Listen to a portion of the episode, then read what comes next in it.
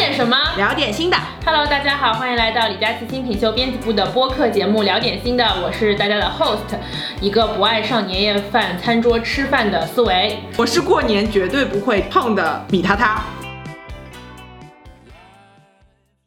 嗯，那今天除了我们两位呢，还邀请到了我们的一个神秘嘉宾，他就是大家好，我是年夜饭必备的八宝饭。欢迎八宝饭一文姐。谢谢谢谢，一文姐是不是第一次参加我们公司像这样子的录制？非常紧张，腋下现在有点微汗，有点湿，有点湿，有点紧张。很可惜，这个节目大家是看不到的，但是只能可以通过我们的声音感受到。哦，那今天我的声音会非常的磁性陪伴大家，因为有点鼻音有点重，最近有点感冒，大家保重身体，在年夜饭的时候啊。我们其实这一期的主题就是年夜饭，那你知道就是为什么我们年夜饭主题要请你来做嘉宾？因为大概可能目就可能知道我在年夜饭上会吃的非常多，可能才会叫我。我因为我是年夜饭上面从头吃到最后到大菜的那种人，因为我不知道大家年夜饭是怎么样。我们家年夜饭开始先是冷菜、热炒，然后再是最后一个大汤，汤汤完了之后一定是八宝饭。点心，点心一定是八宝饭，我大概吃了二十年的八宝饭，真的，在我记忆里啊，是 那你年夜饭是就是几点开始吃的？我们会从我爸妈开始，呃跟我以前外公还在世的时候，可能会从下午两点钟他们开始打麻将，然后打到六点钟我们准时开席，就这样。啊，就上海话，得子瑟瑟，得子瑟瑟，吃晚饭了，吃晚饭了，然后开始打开电视看春晚，然后一边看春晚一边吃晚饭。对对，就这样跟我们家也一样。对但是不会是一大清早起来就开始弄了嘛？就烧，像我们我妈就会在家开始烧蛋卷，呃，不是蛋卷，蛋饺，蛋饺自己做蛋饺。对对对对对，那就是我他们那的大年夜那天会特别特别的忙，而且我不知道你们有没有这种感觉，就是以前我们的大年夜是不放假的。就是我们上班哦正常是上到除夕那一天对对然后但是基本上所有的公司都会早放，然后就是一放就是所有人聚集到一个长辈的家里，比方说我们家以前是外公或者是爷爷奶奶家，然后就开始就麻达索呀，就是很忙的，每个人都很忙的，就是家里的女性长辈们都就是要做这个做那个做这个做那个。那所以说就是你们都是自己家里做年夜饭。对我们基本上不怎么出去吃。嗯，你们杨浦区不是 自己做年夜饭？对，说到这个，我们现在就是今天虽然是年夜饭主题，就是大家过年，但是很不巧是我们现在都是上海人，对，但是我是杨浦区的，你是哦，我年夜饭也在杨浦区吃的，因为我外公外婆家在杨浦区，杨浦哪个街道？呃，控江新村那边。离是真的很近啊。嗯，控江新村嘛，空冈新村那边很近，我们就每家住沙岗啊，不知道，除了空冈新村周围我都不知道。曲阳曲阳你们都是杨浦区的，都不知道这个事情。我们杨浦比较大，叫大杨浦。你 是啊是宝山区都是五子馆。啊，对，五泽过，五泽过，哎，总明星好吧？怎么念怎么念啊？现在我家里住宝山区，怎么了？宝山区怎么了？宝山区早啊，宝山哪里啊？宝，彭浦新村往下一点点。哦，那他跟我两个块，两块两块两块。你就宝山吗？你是真宝山？哎，什么叫真宝山？我在我在顾春市中心公园那边。哦，另外现在有幸搬到了上海大学那边，往前面迈了两站路，靠近我以大华那前住海。滨新村。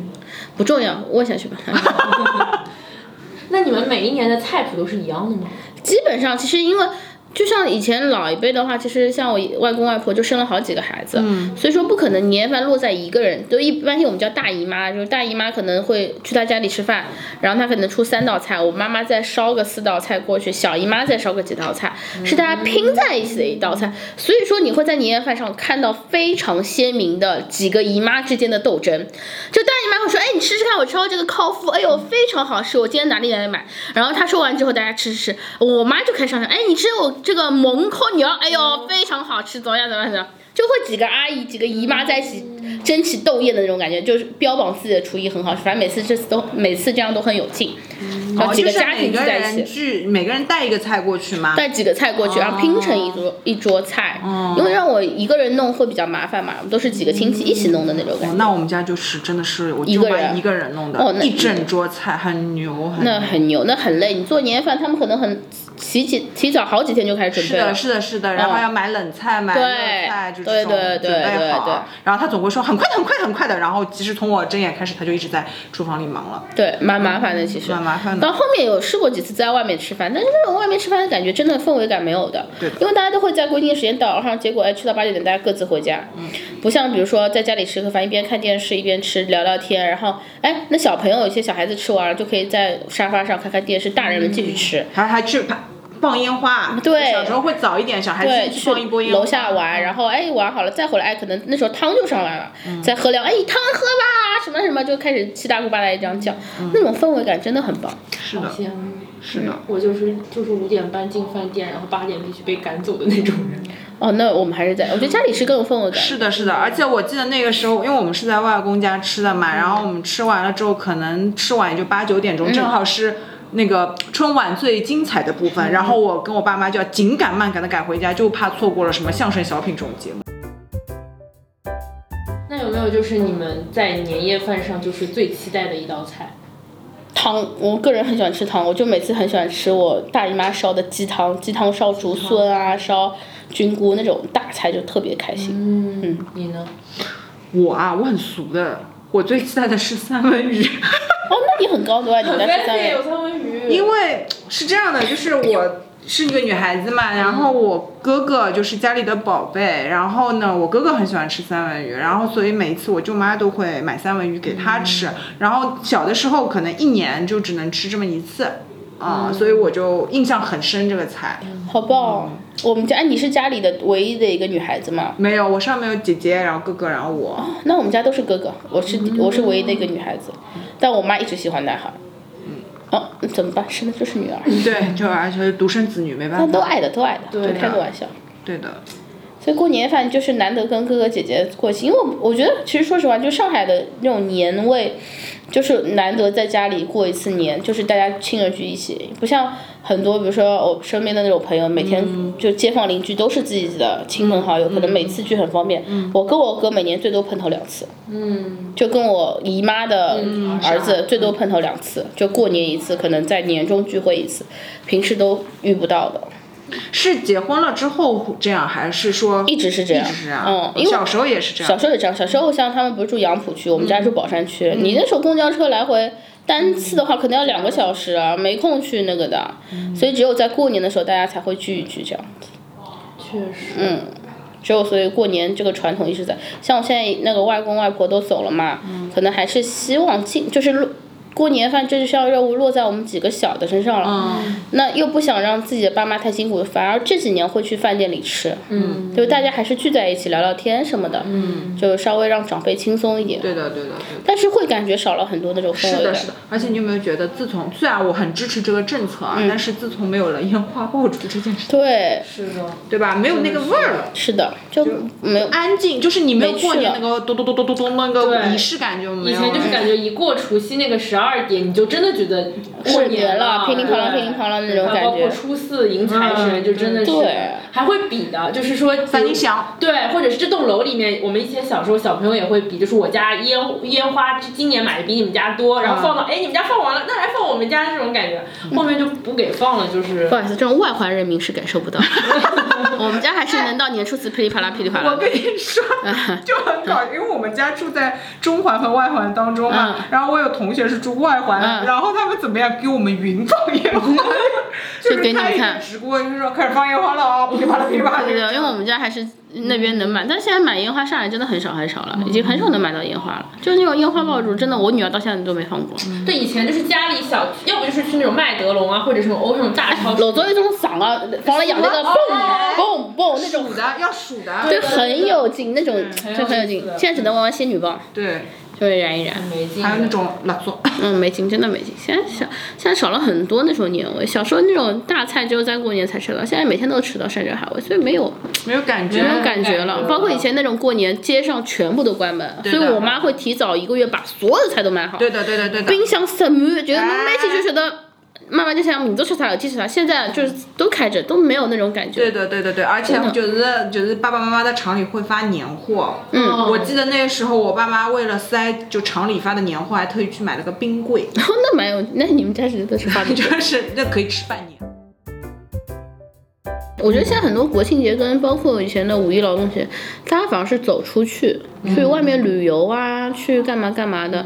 反而过年的时候，因为大家都就中国传统的习俗就是大家聚在一起，聚在一起回家回家，就是以前可能之前的两个节都是走出去，那你可能到年关真的要走回来，然后跟自己的呃很多父母啊，包括出出门在外的工作者，跟父母聚会的一个最重要的场景。包括其实我觉得以前看一些片段真的很感人，比如说那种在乡村的那种留守儿童，真的可能就每年或者每两年只有在春节才能见到自己的父母，所以说。这种场景还是蛮触动的，嗯。嗯，而且对于他们可能而言，就春节其实最长的一个节日，因为大家可能说，比如说五一跟十一，其实餐饮业是比较繁忙的，可能那时候大家都不会放假，餐饮业不会放假，但是这两天我出去吃饭嘛，有些餐厅现在已经开始放假了，就而且他们宁可不要赚钱。对，宁可不赚钱。现在你想，我们今年过年二月一号，他们从大概二十号就开始放了，放到二月十七号，给他们对给他们很长的时间去放。其实可能这就是为什么大家那时候都囤在家里，所以会买很多很多吃的。而且我觉得，就是大家现在有一个意识，就是我其实没有必要要赚这个钱，我嗯。更愿意把这个钱不赚了，我去跟家人在一起相处。对，我觉得是的，因为特别是对，特别是那种工在外工作者，真的是一年到头了，他们可能不会像我们每天回家见到自己父母、见到自己家人，他们可能一年就这么一次机会，比如说在外面漂泊了三百四十天，回家二十天，嗯，就所以对他们而言，这这样的时间更加可贵一点。那我就有一个问题了，就是在直播间，就是大家怎么过年？因为其实去年也好，今年也好，其实我们直播间还是会要直播的，嗯，对吧？嗯。那像就是我们不可能就只有直播镜头里面的两个人，那其实背后我们有整个团队都在为这个直播间服务。那大家其实是怎么过年的？大家大家就是聚在一起，正常的。其实我觉得，对于我们直播间而言，真的这种年味没有特别重的感觉。我不知道能不能这么说，就是说，因为我们每天都是在上班，其实对于我们而言是没有周末跟工作日之分的。像大家可能五一跟大家说到的十一放长假，但我们其实每天都在播。嗯，我们其实对于我们而言，每年就两个节点。一个是双十一，六幺八，对，那那六幺八还好，六幺八哦，对，六幺八可能结束之后我们会放个五天长假，双十一结束之后放个五天，春节放个五天，因为这是法定假日嘛。这三个节点而言，对我们而言，但是比较零散，不会像大家像春节就完整的放七天。我们大年初一这次也要直播，嗯，所以对于我们而言，就是放假就是自己偶尔的休息，但是正常的一个规律还是在每天工作，所以对我们而言还好。因为每天见到都是大家，嗯，就摄影摄像啊、中控啊，然后李佳琦啊，每天见到还是这些人，其实对我们而言没太大的触动感，只是外面可能呃大家街道上人越来越少了，然后车越开越快了，然后包括你的外卖越点越少了，反而有那种哎呀过年了，真的过年了，拿到年终奖的那一刻啊过年了，哇哦！会比较开心一点，其他倒还好，很期待今年的年终奖，那今年大年初一也是要播的是吗？要播，有收到消息说要播，要播要播要播。对对，所以这就是对我们而言，可能大年初一大家都是在家里跟看看你们看看春晚啊，大家聚在一起，而我们可能要从下午两三点就开始来公司了，嗯，所以这种感觉会你会遗憾吗？不会，因为我们会那天发三倍工资，还好还好，但大家都可能因为本身我们家里就在这附近，就本地人，可能中午大家。吃一顿对，其实晚上而言还好，但对于我们而言，每天都是在一起的节日，所以说那个节点要不要在一起，对我们而言没有那么重要，反而是对那些就是可能是呃外外地来的工作人员，可能会有点有些触动，他们可能也想一年到头那个回个家结果因为直播回不了，那对于他们可能而言有点。小小的悲伤，但是他们可以选择在双十一或者六幺八回去。我们只那个不是也会放假嘛？对他们可能还会好一点，错峰回家嘛。其实，在我们眼里，除非真的有什么重大灾难来不了直播，其实我们一般也都会还是坚守在自己岗位上。就那时候，我们记得在在海口的时候，李佳琦发烧，然后我肠胃炎，都是坚持在播的。就是这是一种任务，就是在我跟旺旺可能跟庆子的眼里，李佳琦就是个战士。当他觉得很不舒服，他真的能坚持下去，但我们就不能因为一些小毛小病就放弃。所以说，这就是他就是我们的。怎么说精神领袖吗？还是说是一个标杆？他都这样了，我们凭什么就轻易放弃？对，就是为争口气，绝对不能输。就他太拼了，以至于导致我们不能松懈这种感觉。如果他是一个非常懒惰的人，他说哦，今天不舒服，我不想播，那可能对于我们整体而言，我们说啊，那我也不想播，我也很累。但是他说，呃，比如说上次临时节非常明显，他眼睛已经很不舒服了，结膜炎，他依旧在播，然后我也很感动，然后就是那种感觉，就是他又可怜，但又是应该的，你知道吗？对，大家可能看他表面上镜头是比较那种哎很开心啊，很很那种开开玩笑很轻松，其实他背后压力真的非常大。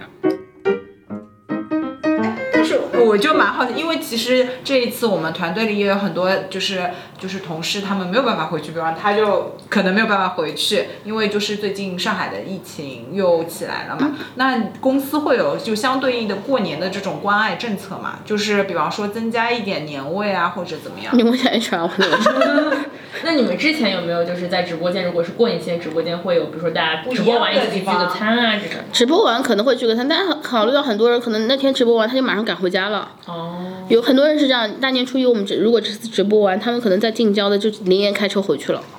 对，我们就不会留他们。但是如果愿意留下来，我们会之后会去 KTV 的，聚个餐什么的。然后老板的话，去年有发红包，就全力发红包那种，辛苦大家。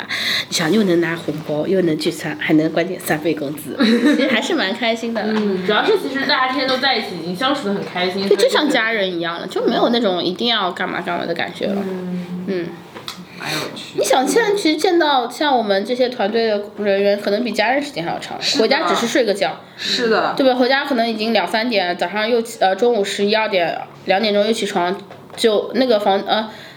家里可能对我们就像个酒店一样的感觉，然后可能见到他们每天还见到个十二个小时，嗯，是的，是的，是的。对吧？就非常有那种触感非常深。所以当时就有个说法，就是说选择同事比你选择老公都要重要。对，没错，真的很重要。一个工作环境，我觉得是最重要。如果你在一个工作环境非常郁闷，觉得人不和，真的很难生，是的，很难相处下去。对的，你一天等于有三分之一的时间，甚至更多的时间跟他们都在委屈自己，对，没必要，分手吧，分手吧。就是在过年这段期间，我们之前也准备了年货节嘛，然后有很多就是我们关于零食这方面的，就是你们在准备就是年货节这段时间的零食，会不会跟之前就是你们的零食节的一些选品会有些不一样？哦，非常不一样。我们之前可能零食节的话，都会偏向爆款啊，然后一些小零食为主。嗯。然后你会发现，上次我们年货节非常多礼盒，可能礼盒的数量达到十几个。嗯。占我们坑位的百分之十几，其实这。占比会比较大一点，因为其实大家都知道，过年回家都是那种送礼心智非常强。嗯，因为说年你会发现到年货的时候，各大平台都会出现年货补贴，就是礼盒补贴。嗯，因为你去人家家里拜年，你不可能拎个散装的，这个成年那个成年。不可能拎个空手去。对，都会买那种非常体面、高端的礼盒送给别人，表示对，这是中国的一个传统文化吧，表示对别人的一种尊重。像国外可能就送瓶酒啊，然后送朵送束鲜花，然后中国人更加务实一点，就送的都比较扎实，对对对，健康产品啊，点个粉，对对对，就这种奶粉啊、油啊、米面粮油都是那种很扎实的送礼。丹麦蓝罐曲奇，哦哟，每年过年都会有这个广告。是的，非常就应景的。这也说明，其实吃这在我们中国文化里面其实是非常重要的。嗯，对啊，包括跟一个人你不怎么熟，你说吃顿饭，咱们就变熟啊，这种事情。包括从日常打招呼，他们应该有这种报道出来，就是日常吃个饭，可能就会哎，饭吃了吧？嗯，然后这种感觉都会在。是的，是的，是的。那我们聊聊吃货团吧。对，所以就是吃在我们直播间，其实现在成为了一个还。蛮重要的，蛮重要的部分。一般就是我虽然就是零食节，就是很想控制自己不买点什么，但是还是会忍不住想看，因为觉得我们公司这个播零食这一块还是比较有趣的。嗯，那既然聊到了我们直播间的零食环节，就不得不提一下现在我们直播间非常红的一个团体，嗯，就是吃货团，是干饭人嘛？对，干饭人。嗯，就是想问一下，哎，这个是什么时候开始有他们？就是。就有一次零食节，然后觉得觉得我们吃不动了，想叫一些人帮忙来吃。哎，突然之间干饭人就火起来了。嗯，对，就可能要叫个两三个同事啊来吃，然后可能第一场是在外面直播的时候，在外地直播的时候，那时候能抓多少人来抓多少人，抓壮丁的那种感觉。可能那时候就抽到了老陆啊来镜头。前面吃一吃，然后由此从一个人变到两个人，到后面变成一群人，然后发现可能大家对于就盖放人这个团队是比较喜欢的，因为大家一起吃才有那种热闹的情，对，那种感觉在。很香的，看着对，很香，就真的吃了才会有那种代入感跟氛围感。所以这些人其实是随机的被选到这个团队里来的嘛，不是说说你们有特别的选过这个人吃东西看上去就是很香的，所以我邀请他来干饭人这个团队。哦，没有啊，没有啊，其实我们会比较多叫男孩子多一点，因为男孩子本来饭量就比较，因为我们零食节可能一场。五六五六十个品，嗯，然后叫女孩子吃，她们可能都吃不饱，包括她们身材上面有些要求，会找男孩子比较多一点。那你就是在他们吃的时候，有没有关心过弹幕谁的人气比较高一点？有啊有啊有啊，就是，嗯就弹幕有自己的喜爱程度，就是每个女生每个女生喜欢的那种型是不一样的。嗯，但都还好，他们对他们都包容性都很大。嗯，包括小顾也很出圈，他们都很喜欢小顾那种吃的很可爱的那种样子。青岛老婆各有所爱吧，大家都有喜欢的。最近最近感觉比较红的就是小峰，小峰是最近出圈的，呃对，会比较有趣一点，要故意给他抛梗啊，他能接得住就蛮有趣的。他所以他本身就是临时组的招商，实现在升为招商，以前是助理，他每个岗位都有自己默默付出的人嘛。所以说就是即使 就是因为我也就是很多其他的同事，包括我，其实基于这个加入这个吃货团已经很久了，所以说有没有你不怕你身材变差吗？我是帮在，我是在帮他说，他是基于想要加入吃货团很久，有什么就是说你们现在也也有没有什么选拔的这个标准，广而告之一下，让我们其他想想要想要成为吃货团的同事们有个机会。可以啊，你你只要饭吃的够香就可以。就吃的够香，就是我们最最但是我们大的标准。婷婷好像是去过吃货团的。没有，就是拍过他们的那个先导片，哦，对。要吃的香，然后会有语言表达能力，啊，我以为不用说话的嘞。有时候会突然被 Q 到，像周凡就真的不行，周凡就怎么样，他只能吃，是不是？对他只能吃，你看这么好吃，这个嗯就很做作那种，真的 有点包袱，有点包袱。对就很呃老陆是不是做的比较不错？嗯，老陆就很自然，就是那种很棒的那种感觉，包括小顾就吃得香，小顾不用发言，小顾就吃得香，对对对对对，他就在那边津津有味，就是不好吃你也觉得他表演。对就算你不喜欢吃吃我印象非常深，就是他就算会点头，默默点头。就是这种意犹未尽的感对，就觉。很有代入感，很棒，很有趣他。那就是吃货团，包括就是吃播这边，会不会因为吃有工伤？还好吧，可能我第一场零食节会有工伤，到后面就还好。其实大家会自己调配嘛，就真的吃到后面他们也会换人，你会发现吃到后面都人都不见了，因为真的吃撑了，吃完了。嗯，会会还好。那有你愿你愿意透露吗？就愿意不愿意啊？就是你们开始了这个就是吃货的这个行程了之后，有没有变胖或者怎么样？那肯定会有啊。嗯，他们大家都有嘛？没有，我觉得这一其实大家可能看到就是冰山一角，可能每每个月就那么一场零食节，后面是他靠他们自己的努力，你也不可能靠靠一个月一场零食节然后变胖十几斤，他们是自己在我们公司真的伙食太好。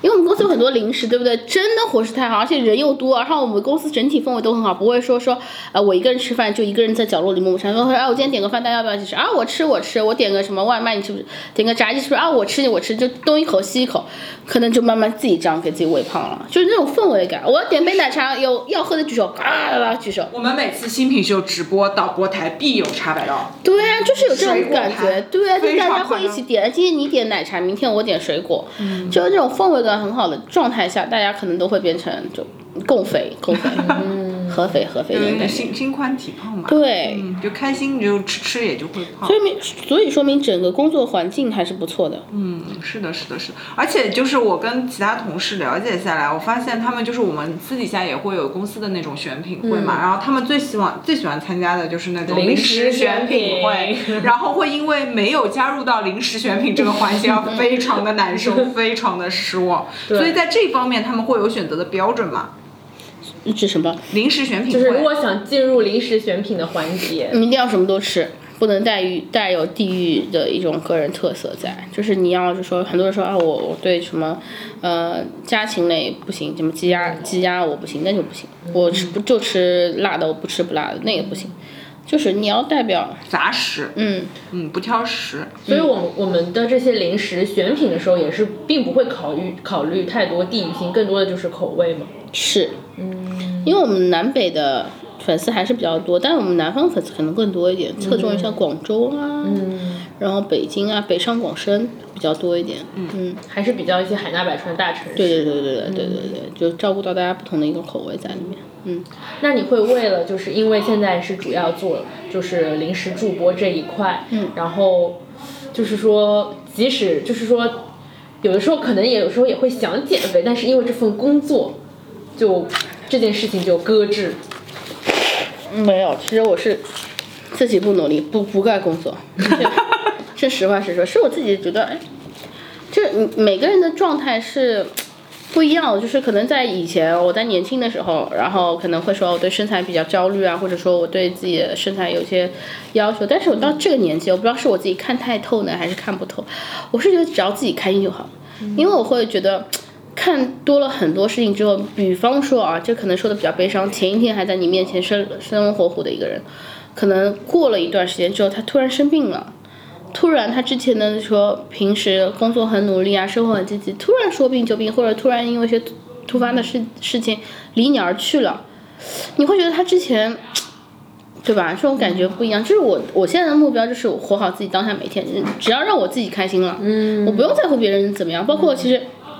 李佳琦就会说什么，别人会在网上一天到晚吵我们，说我们说啊呃有人骂我们啊什么，可能在刚刚跟李佳琦做主播的时候，我跟旺旺其实被骂的最惨的，嗯，然后就说要么是说我身材的问题，要么就说我情商的问题，或者说旺旺的一些毛病，就会会被骂的蛮惨。但到现在回头看，我们都已经释怀了，嗯，是说有人喜欢你的同时，肯定也有人会不喜欢你，你不要因为别人说故意说而。感到说特别难过或者说不开心，他们就算说我们了，但是他们不知道我每天过得很快乐，只要自己开心就好，不用在乎别人的那些言论，我觉得就 OK 了。就因为我跟我说，就看的比较开始，在这里上班，我们在乎的是什么？是钱，没必要跟钱过不去，工作就是工作。对，我觉得没有必要把它一定要带入生活。嗯，人家。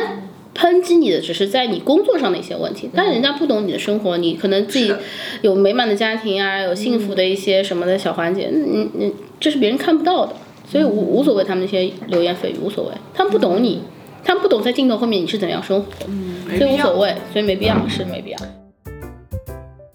我有一个问题啊，因为我以前刚开始工作的时候，有做过很长一段时间美食编辑，然后就非常的痛苦的一件事情，就是我本质是一个非常爱吃的女孩子，嗯，但是呢，我因为做了这个工作之后，我可能一天要吃八顿，而且那个八顿是真的是顿哦，就是正常的一顿一顿饭，然后就非常的凶猛，可能就是一块牛排，或者说是一个怎么怎么样，然后吃到后面，我就是对美食已经开始渐渐的没有欲望，甚至有点恐惧了，你你会有这种？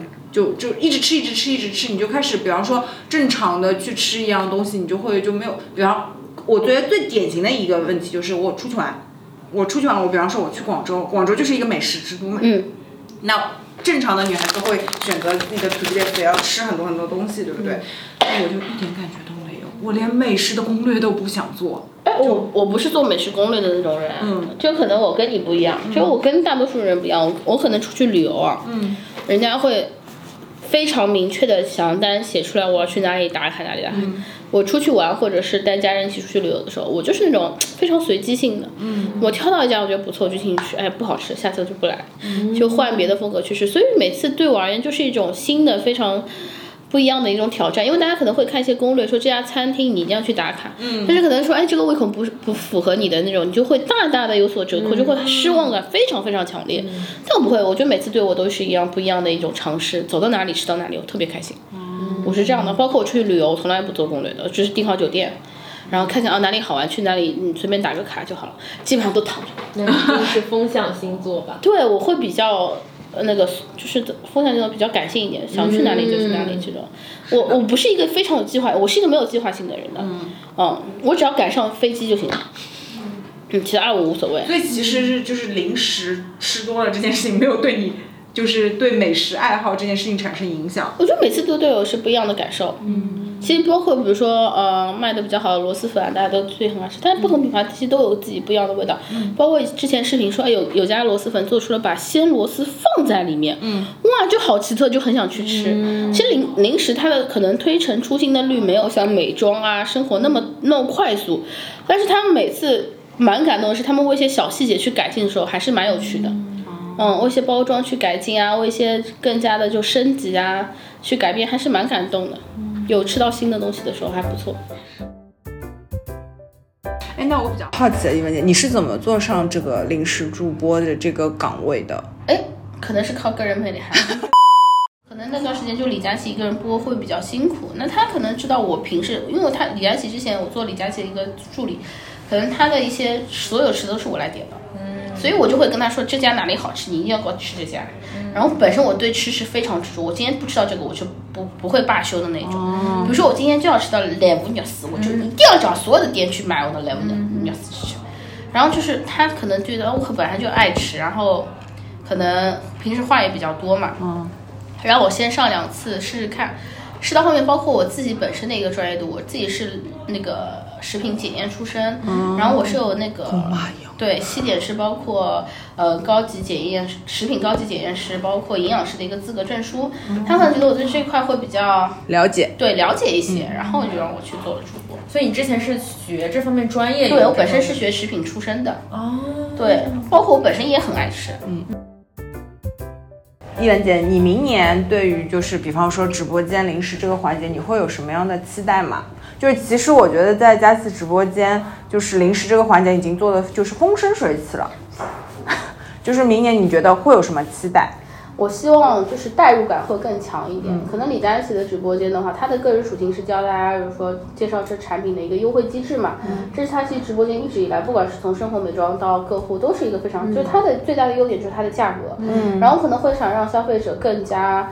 的去知道我这个食品买回家之后，我该如何去做？嗯，这可能是我们现在目前还没有太多去扩展的一个面。嗯，因为很我很怕很多女生说这个品，比如说我的半成品的虾仁买回去，嗯，但我只是买回去，我就是因为看李佳琦的 offer，我觉得很划算，我买回去。但是你就放在那里，你不做不吃，其实我是觉得这这是一种浪费。嗯，反而我会教跟大家更多的应用场景，你可以去包馄饨啊，可以去做色拉，可以去做烤串啊。就让你的零食变得多元化，你的食材买回去，你会有想做跟想吃的那种冲动。嗯，我觉得这才是我觉得我们目前要扩充的一个内容，就是让产产品更加有氛围感，对，更加场景化，是是是，更加多元化一点。嗯，因为咱不要就是千篇一律，我每每每次买回去家人就是就是一个东西，对。对。其实你可以开动你的很多小脑筋，包括跟我们一起互动，你可以教我做道菜，嗯，然后这种感觉在我觉得会很有趣。把你家里特殊的一些秘料配方啊，可能是家里祖传的那种如何去做这样东西的秘方，哎，教给大家。所有都知道，嗯，就会很有趣。哎，那你自己平时在家做饭吗？偶尔会做。其实我是一个爱做饭的人，但我不爱洗洗东西。对，是这一般家庭都是这样。对，大部分厨艺好的人都不爱洗碗。我很爱做饭，我非常爱做饭，而做完饭之后特别有成就感。嗯嗯。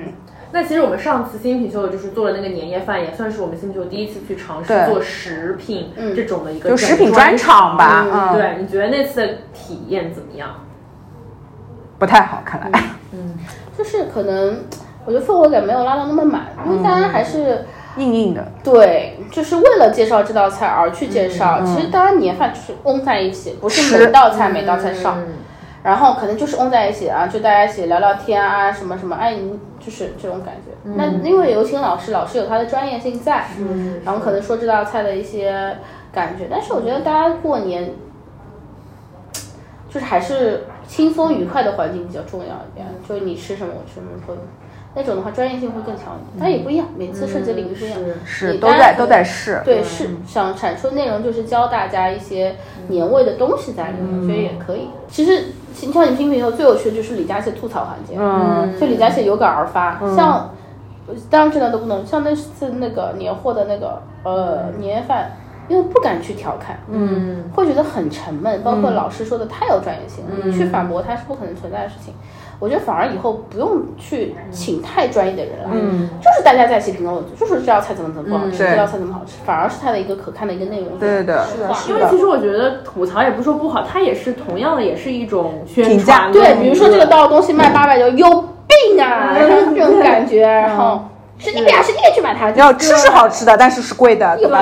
你这种就会很有趣，因为说出大家心里的那种心声。对的，嗯，就是平时人家可能就也不敢说，然后结果我们帮大家把话给说了，对吧？最后一个问题，你觉得我们这个播客节目怎么样？还蛮有趣的，蛮有趣的。你还想再来吗？可以啊，跟你有内容可以邀请我啊，很期待你们。好的，好的，好的。在三八节的时候可以推出这一期节目。也有，也有可以啊，可以啊。我谈过大概。哇哦！别看我现在长这样。那今天我们这一期关于春节年夜饭的话题就到这边啦。呃，非常感谢大家的聆听。然后，如果你喜欢我们的节目，请在各大音频频道订阅我们的播客栏目“聊点新的”，并且关注我们的微博“李佳琦新品秀”。谢谢大家，拜拜。